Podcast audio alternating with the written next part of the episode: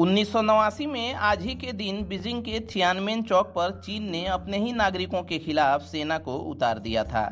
ये प्रदर्शनकारी चीन में लोकतांत्रिक सुधारों की मांग कर रहे थे।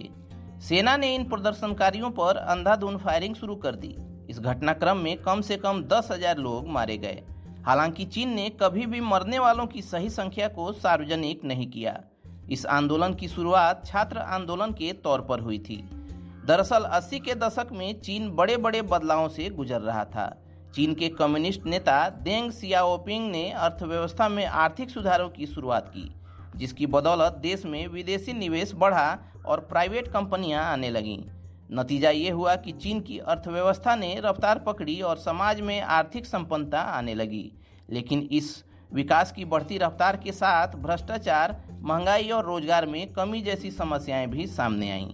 इसी दौरान चीन के लोग जब दूसरे लोकतांत्रिक देशों के संपर्क में आए तो उनमें भी लोकतंत्र के प्रति दिलचस्पी बढ़ने लगी।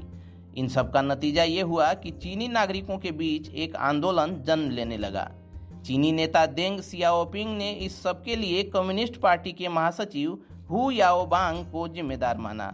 हु याओबांग चीन में राजनीतिक सुधारों की पैरवी करते आए थे। अप्रैल में उनकी अचानक मौत हो गई, जिससे माहौल और गर्म हो गया।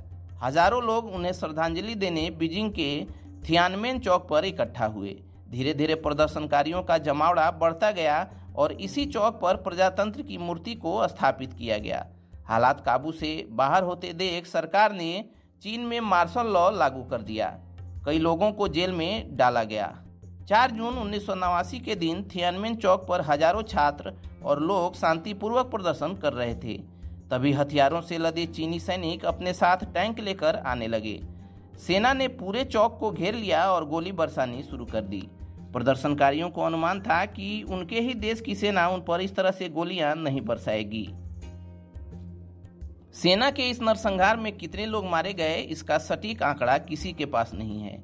चीन सरकार ने 200 लोगों के मरने की पुष्टि की, लेकिन विशेषज्ञों का मानना है कि कम से कम दस हज़ार लोग इस नरसंहार में मारे गए। पाँच जून की सुबह तक थियानमेन चौक पर प्रदर्शनकारियों की जगह सेना के टैंकों ने कब्जा कर लिया। चीन सरकार ने क्रूरता से इस नागरिक आंदोलन को दबा दिया था। आज इस घटना की याद में कोई कार्यक्रम नहीं होता और हर साल चार जून की तारीख नज़दीक आती है तो इसे भुलाने की पूरी कोशिश की जाती है और दुनिया की सबसे बड़ी सेंसरशिप मशीनरी शुरू हो जाती है, जिनका काम इंटरनेट से इस घटना से जुड़ी सामग्री को हटाना होता है। चलिए दोस्तों, कोराफ्लिक्स पर आज के इस पॉडकास्ट में इतना ही। जानकारी आप तक पहुँचती रहे, उसके लिए आप हमारे यूट्यूब चैनल को सब्सक्राइब कर लें और फेसबुक पेज को लाइक कर लें। साथ ही साथ अपने दोस्तों, रिश्तेदारों के बीच इस पॉडकास्ट के लिंक को शेयर भी करें। मिलते हैं एक और पॉडकास्ट में, तब तक keep searching for knowledge and try to be a kind person